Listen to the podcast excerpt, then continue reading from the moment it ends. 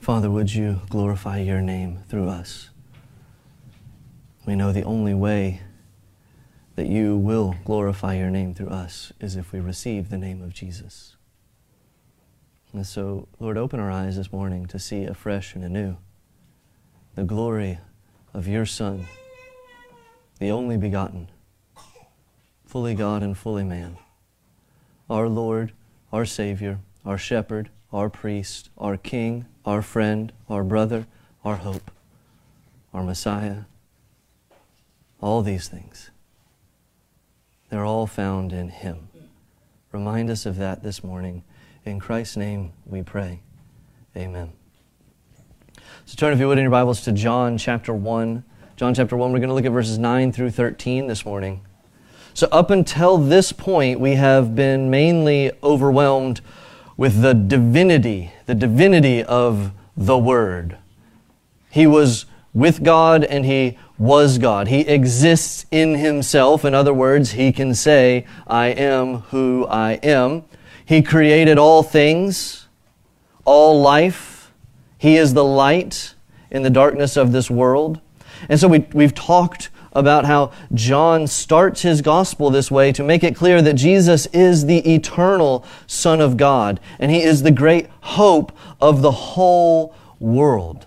He is the Son of God, the second person of the Trinity. He is God Himself, and He must be. And John starts it this way to make it so clear this is who Jesus was, but that's not all that Jesus was, and it can't be all that Jesus was. So, just a few hundred years after John was written, there was a man named Athanasius. Athanasius served as an assistant to a bishop in North Africa. And at the same time that he was serving there in North Africa, there was a priest who was also serving the same bishop. He was from Libya, and his name was Arius. And so Arius began to teach and argue that the Son of God must have had a beginning. He must have had a beginning. This is what he said. He said, If the Father begat the Son, then he was begotten. He had a beginning in existence, and from this it follows that there was a time when the Son was not. There was a time when the Son was not. So we've said here, looking at John's prologue, that John is saying that the Word has always existed. But Arius is arguing that the Word, the Son, was another created being. Now, was he powerful? Absolutely. Was he godlike? Absolutely. But what Arius argued was that the Son was different in essence from the Father. So in his essential nature, right? So in, in, in who he was at the core, the Son was different than the Father. The Father was eternal. The Father had always existed. The Son was like that, but he wasn't exactly that.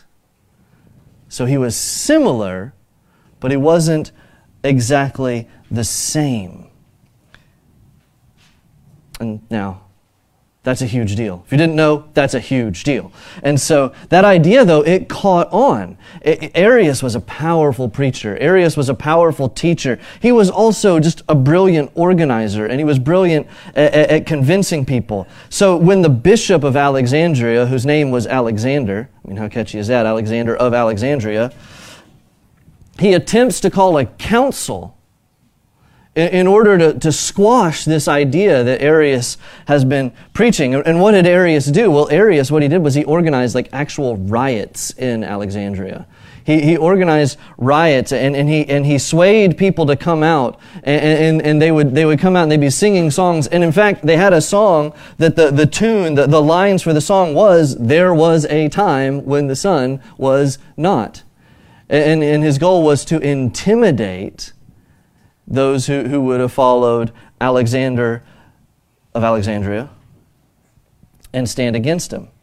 And so what happened was Arius's view was actually the dominant view for, for decades and decades in the Christian world. And, and, and, the Christian world and, and Rome at large was, was actually in a, in a pretty big uproar uh, over this. The, the emperors ultimately had to step in because you had, you had priests and you had bishops that were, were, were getting a little bit feisty uh, uh about this.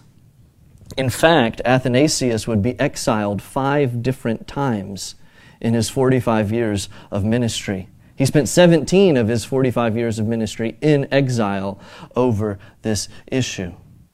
He would not go along with the idea that there was a time when the Son was not. This was the mainstream theology of the day. This is what churches uh, were teaching. This is what pastors were preaching, and most people were happy to go along with it. But Athanasius refused, and he was outspoken about it. Why? That's what we want to ask today. We want to ask, why was Athanasius so outspoken about this? because he saw this was not something that we can just disagree on. This was not like some theological issues that we, we, can, we can just agree to disagree. Athanasius understood that if you say Jesus was another created being, then salvation itself is at stake. Salvation itself we're going to be talking today about how we have the right to become children of God. Athanasius understood that if you argue that Jesus was another created being, was not God Himself, then you don't have the right to become children of God. He must be more than that. There's a principle that we have to see now before we look at the passage today. Because, because, like I said, we're about to see that this word, this light, the Son, he was able to give people the right to become children of God. How is he able to do that? This is what Athanasius fought for his whole life. The principle is this only one who was fully human could atone for human sin. Only one who was fully divine could have the power to save us. Only one who was fully human could atone for human sin. Only one who was fully divine would have the power to save us from sin and death. So this split the church in the 300s. Again, not very long after John wrote his gospel here. Ultimately, however, ultimately, the view that Jesus was a created being instead of eternal and divine, that was labeled a heresy. Rightly so. Heresy is, is a belief that destroys the gospel that, that, that, that destroys salvation as it's laid out in Scripture. And so we come to our passage today. Why does knowing the story of Athanasius and Arius, Arius help us? Because up until now, we've been emphasizing that the Word is divine. The Word is God. He is eternal. He created all things. But now, the light of the world, that true light, is coming into the world. And so now we have to think about how does this divine God come into the world? Next week we'll get to the famous passage, right? The Word became flesh and dwelt among us. But we want to begin to think about that this week. We have to be careful here. We have to understand what it is that God's doing. That the Word came as a man and not just as a man, but as an Israelite man. And John is going to say that this man has the ability to give the people the right, the authority to become God's own children.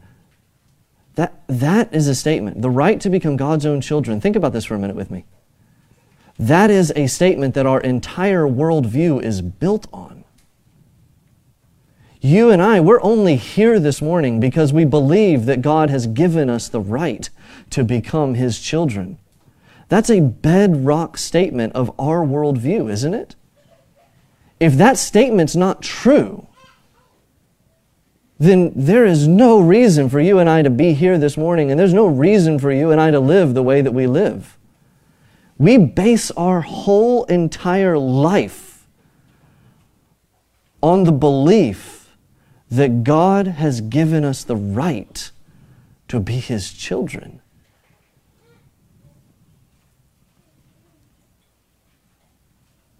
And so we have to think about that carefully. We have to think about how did God do that? How, how do we know that God was capable of doing that?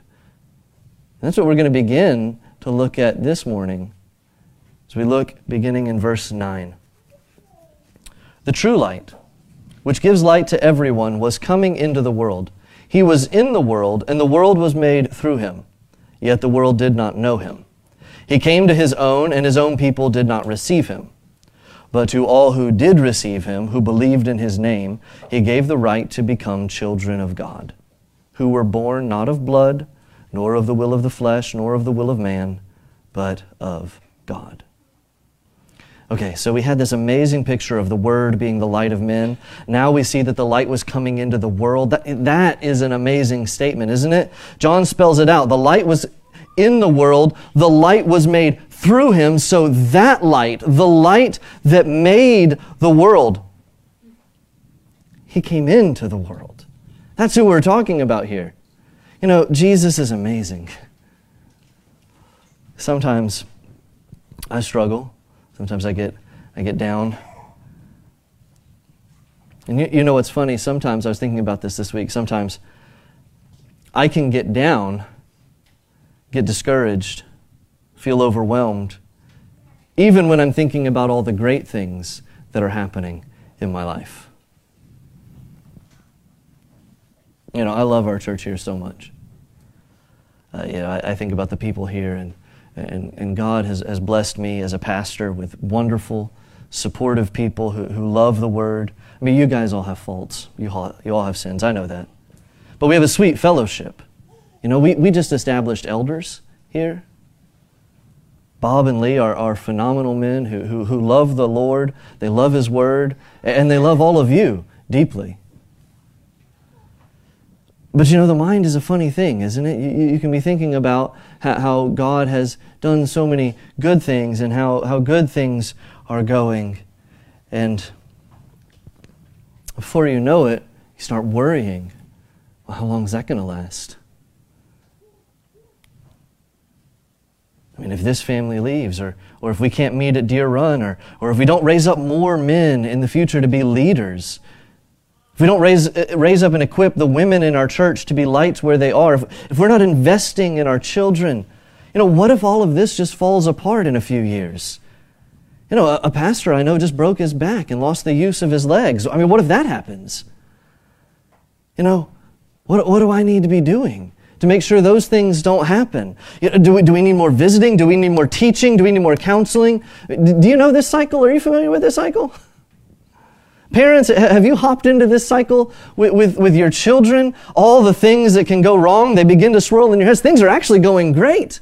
but not in your head, they're not.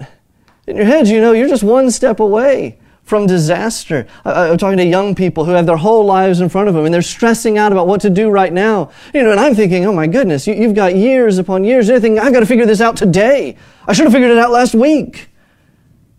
Things are actually going really well. You know, we think about, think about our kids. You know, what if they reject our teaching? You know, what, what if I lose my job?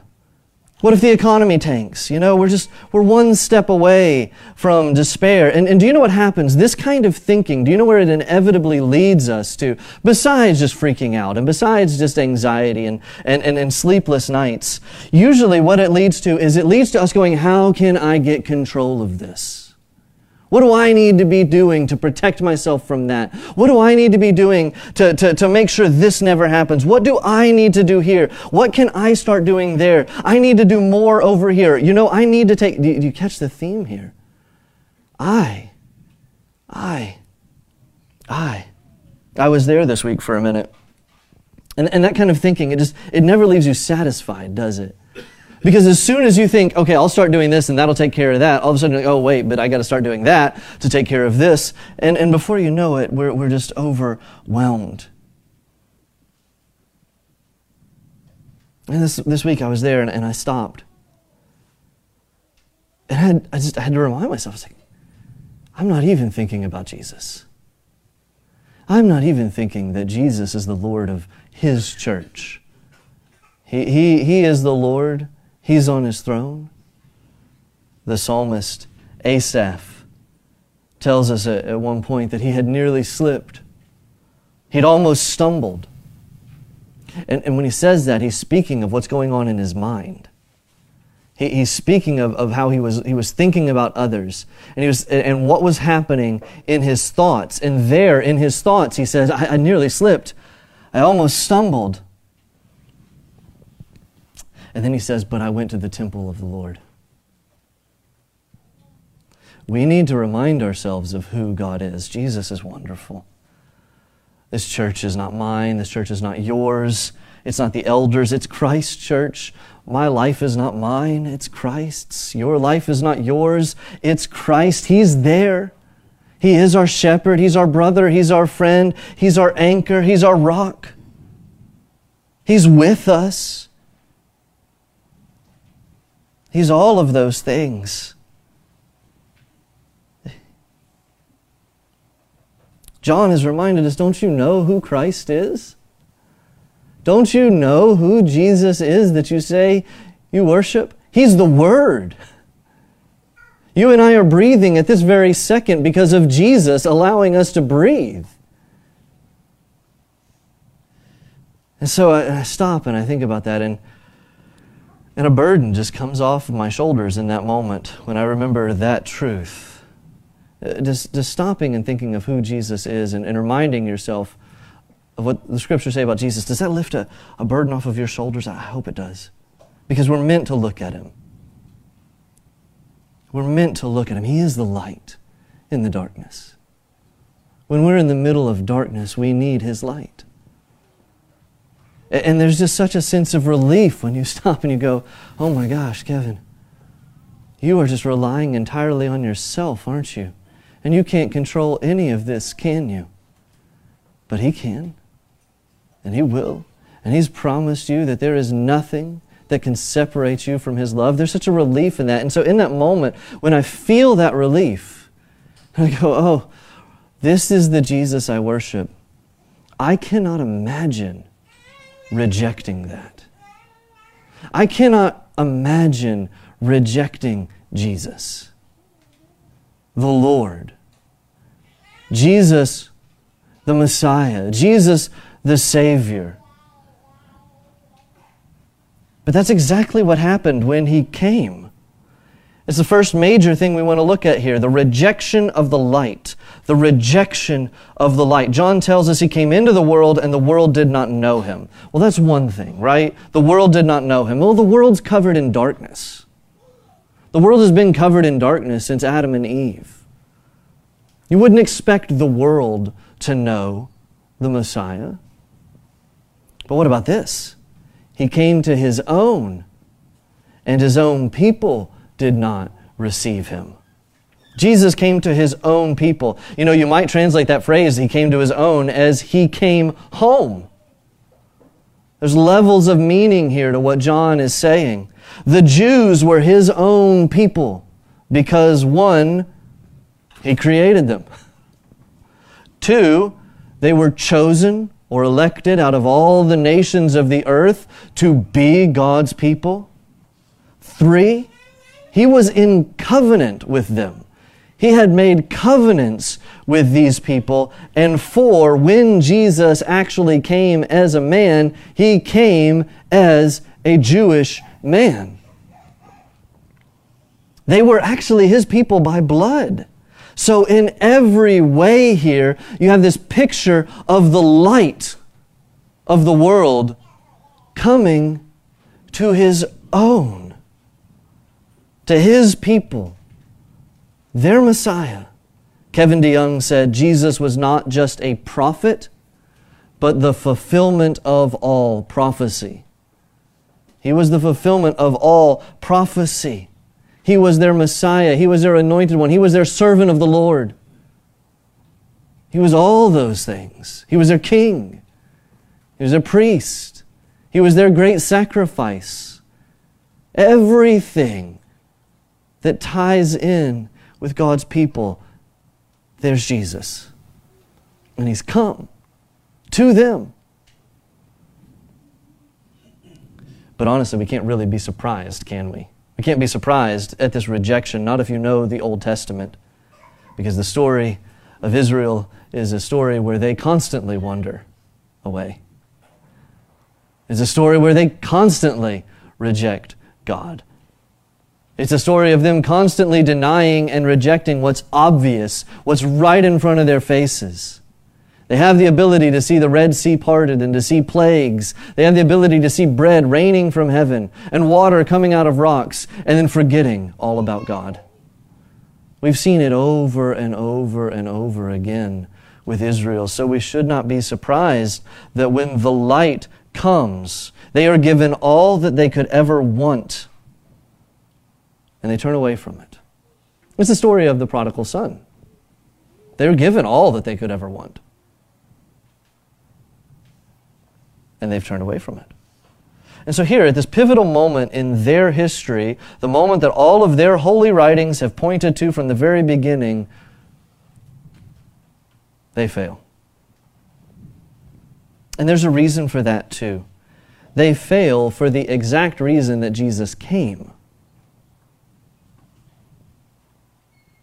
Their rejection of the Word, their rejection of the light, is exactly why the light had to come. We're not able to redeem ourselves. This is the very picture of blindness, isn't it? The light is right in front of them, and they can't see it. They can't recognize it. They don't know what they're looking at. It's the very picture of blindness. It's the very reason Jesus had to come. If, if you think, if you have a, a, thought at all in your head that, you know, I wouldn't miss that. If you, you think that's just people are not blind. Look at Israel when Jesus comes. Commentators have pointed out that this phrase about him coming to his own and them not receiving him, this could actually be the theme of the first 11 chapters of John's Gospel, as the Jews continually misunderstand him, and as so many of them continually reject him. But that's only half the story, isn't it? They rejected him. They rejected the light. But, but then we have our second major point here those who receive the light. Receive the light. But, that's a great word, isn't it? But. That's, there's bad news, but then there's really good news. There's darkness, but then there's light. There's rejection, but then there's also a beautiful reception. But to all who did receive him, who believed in his name, he gave the right to become children of God. Now, this is great news for you and me today. This is the best news possible. The Jews rejected the Word when He came so that you and I, as Gentiles, would be able to come to the Word and be given life. So there's the brokenness here of rejection, but then it's followed here by this gift of complete acceptance. Not partial acceptance, but complete acceptance from God. The right to become children of God. Complete acceptance. That's what God is offering. Not partial acceptance, not holding you at arm's length, but the right to become His children. And it's all of God's doing. We're going to see this even more clearly later in John, but we can't even boast in the fact that we received Him. We can't even boast in the fact that we believed in His name. Of course, we must do that. You must receive Him. You must see Jesus and you must believe in his name. You know that, that word for believing in his name? That's everything that he is. That's his essence. That's his character. That, that's all that he is. We, we must do that. But that's not the focus here. The focus here is on what the Word is doing when He comes. John brings up the picture of being born here. What a powerful picture, being born.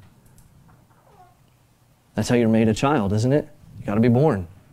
If you want to be a child, you had to be born. Those who are born, they can't boast in that, can they? The focus here is on what God did, and I want us to break it down. First, God gave. God gave. This was not something that could be earned. It wasn't something that we could get for ourselves. We have to simply receive it. You can't take it. You can't buy it. You can't earn it. You can only receive it. You might hope somebody's going to give you a gift, but they don't. You know, a teenager. A teenager might hope that the par- his parents are going to give him a car, but they don't. Well, what can he do? Well, he can save up and he can buy that for himself, can't he? But not this. There is only one being who has the power to give this gift. Only one being has the power and the ability to make anybody a child of God, and that's God Himself. Only He can make His children. No one else is capable of making His children. So God gave.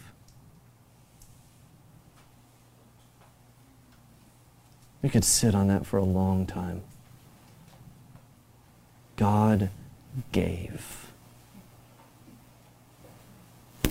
Do you think that you must earn salvation?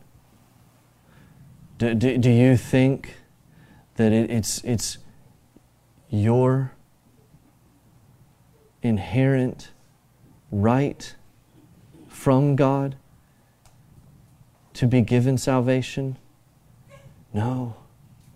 The first thing John says is that it was God who gave. It's free. You can't earn it. You can receive it, though. You can receive it. I know a lot of people who have a really hard time accepting things that are free. You know, it's funny, we, we give people a hard time because, like, oh man, that person always accepts things that are free. But the reality is, I know a lot of people who are almost incapable of receiving things that are free. Something in them, some pride that won't allow them to receive the gift. We have to humble ourselves, though, before God. There is nothing you can give Him in return for this gift. He gave the right. That's the second thing the right. God gave the right. Notice that. He didn't give the power to become children of God. He didn't give the ability to become children of God. He gave the right. This is a word that implies status, right? This, this is not a word that implies your ability. This is a word that implies your status. You now have a right as his child. Again, eh, the way it's phrased, it, highlights our complete inability. It, it, it, it, highlights God's absolute ability. He, he gave you a status, He gave you the right to be children. And that's the third thing. He gave you the right to become children of His.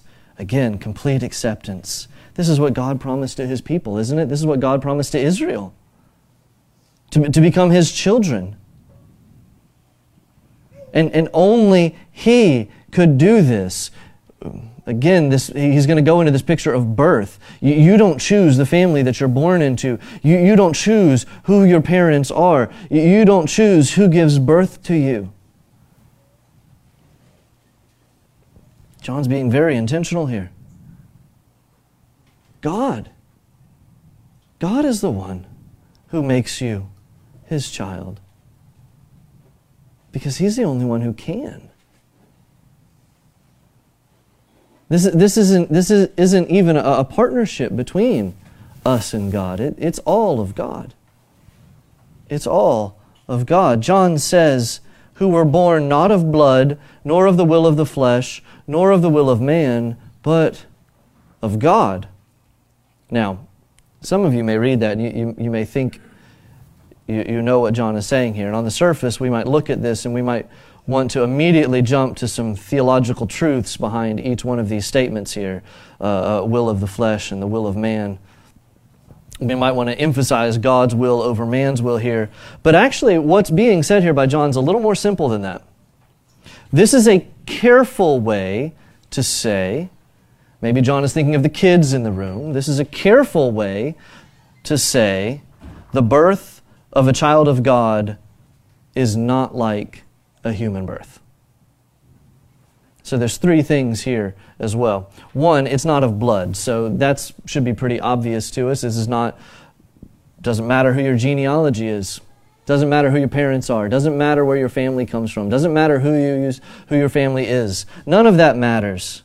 Doesn't matter what nation you're a part of. It's not of your genealogy.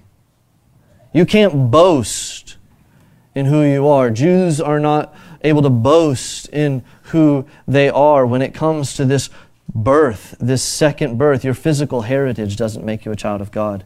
Kids, kids, just because your parents are children of God doesn't automatically mean that you are. No, you must receive Jesus. You must believe in his name. Just because parents do doesn't automatically mean that you do. No, you have to say, Who is Jesus? And you have to receive him and you have to believe in his name. So, not of blood, but then, too, he says it's not of the will of the flesh. What John's saying here is that unlike physical birth, which is all physical, it's earthly, from conception on, it's not how this happens. Two people can't get together and make a child of God. The same way that two people could get together and they could make a child. That's what John is saying here. It's, it's, it's, not, it's not a physical thing that, that, that two people are able to get together and do. That's not how this works. This is a spiritual birth. It can only come from God. It, it can't come through the biological processes that birth normally happens from. So it, it's, not, it's not a matter of the flesh here. This is all of God making us children. Later, John's going to spell this out even more. This birth is a spiritual birth. And then, to emphasize that even more here, will of man could be and has been translated as the husband's desire. Again, this birth is only one that God can bring about. Just because someone in John's day may have been born a Jew does not mean that they were born a child of God just because their father and mother may have made them their child, that didn't make them God's child. John's saying something radical here. Our understanding of how you become a child of God. Now that the Word is here, John is going to, to bring this idea of the second birth, the spiritual birth to all who receive him, to all who believe in his name. He gave the right to become children of God. He caused them to be born again. This is not limited. This is not limited to one nation. This is not limited to one genealogy. This is not limited to one group of people. This is for those who receive Jesus. At the very center of this message that John has, at the very center is one person, Jesus. Everything hinges on Him. Does not hinge on who you are, does not hinge on where you came from, doesn't hinge on what you've done or haven't done. It doesn't hinge on any of that.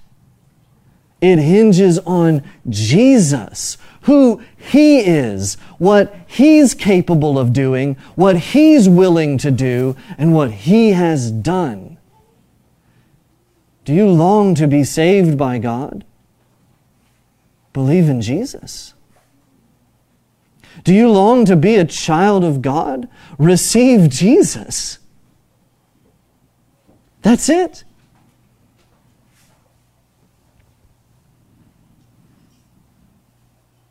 So, our,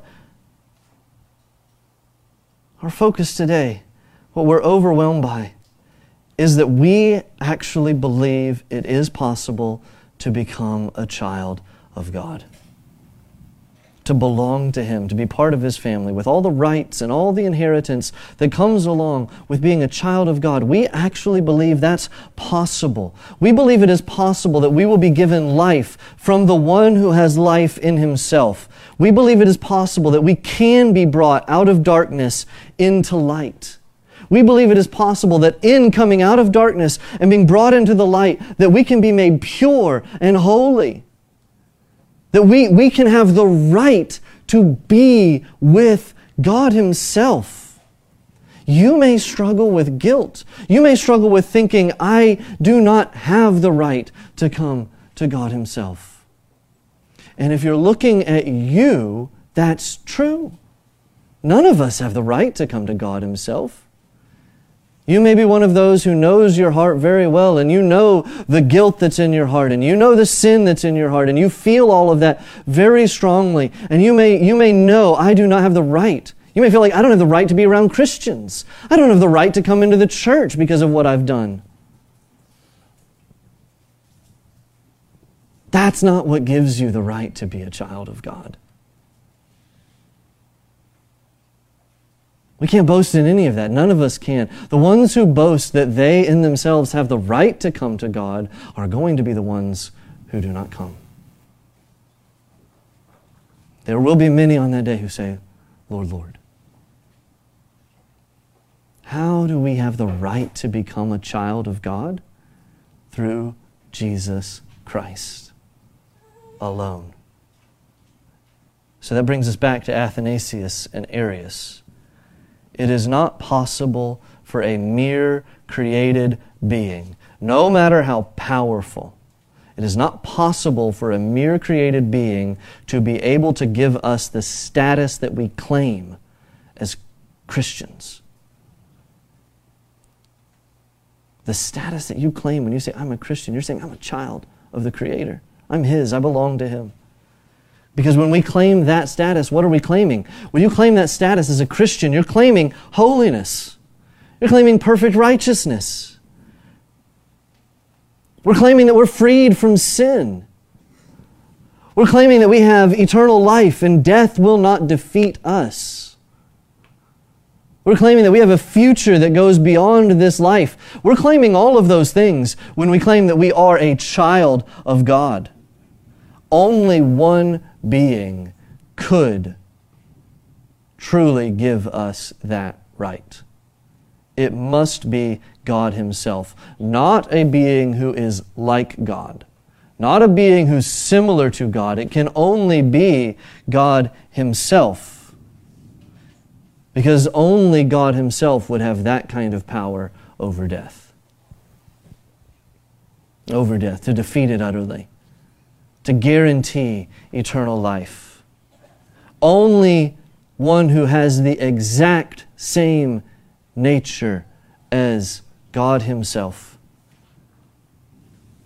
would be able to give you perfect righteousness and holiness. Perfect and pure righteousness so that you could be in God's presence. Only God Himself could bring you into His presence. And that's exactly what John is going to say over and over again. The Word who brings life to us was already present before creation. He was the power of God's Word that created. He was God. He was nothing less than that. Anyone who tells you that Jesus is not God Himself is undercutting the promise that we have become children of God. It's not actually possible unless He is God. But then it's also not going to be possible unless he's man. The Word became flesh. Next week, we're going to look at that powerful statement. He came into the world. And he had to because it was man who sinned, wasn't it? It was man who sinned. It was man who deserved judgment. It was man who lived in darkness and under the reign of death. So if God's actually going to be just, as God claims to be, if he's going to be just, he must condemn every sin. Those of you who feel your sin strongly, those of you who feel your guilt, you're not wrong. You're not wrong. God must condemn every sin if He's actually just. So, in order for those sins to truly be condemned and for justice to truly happen, it has to happen to a man. It has to happen to a human being. A human being must pay for the sins of human beings. And so the Trinity is not just some intellectual idea that's interesting. Hmm. That's fun. It's not, it's not for the really serious Christians to think about compared to those who just love Jesus and want to live their lives for Jesus. And the teaching that, God, that Jesus is fully God and he's also fully man, that's not optional either. If, if you deny that, or if you deny the Trinity, you're denying the foundation of the gospel itself. Arius said that Jesus was different in essence from the Father, but that simply can't be true. And we still have the right to become children of God. Look at the beautiful perfection of this. Only one being could save humanity. And in order to remain just and righteous, he can only do it one way. And he does. And that's exactly what John tells us. The Word became flesh.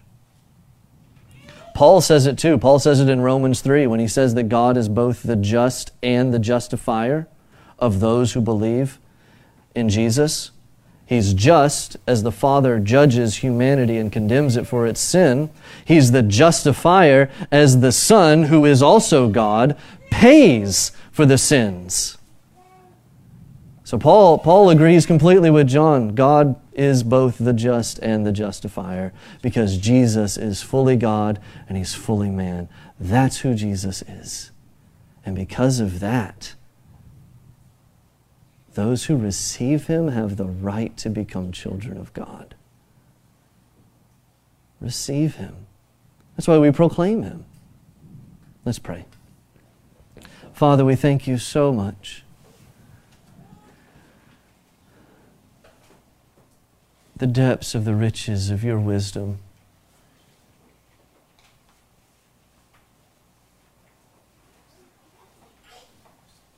We thank you, Lord. We thank you, Jesus, that you were willing to become flesh. You were willing to take on our sins. And we praise you because you were powerful. You are God. We thank you that in you, we find salvation and the right to be children of God.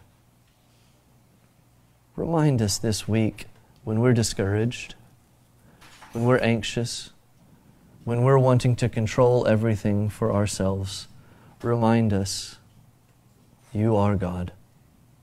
There is no other. We praise you. Amen.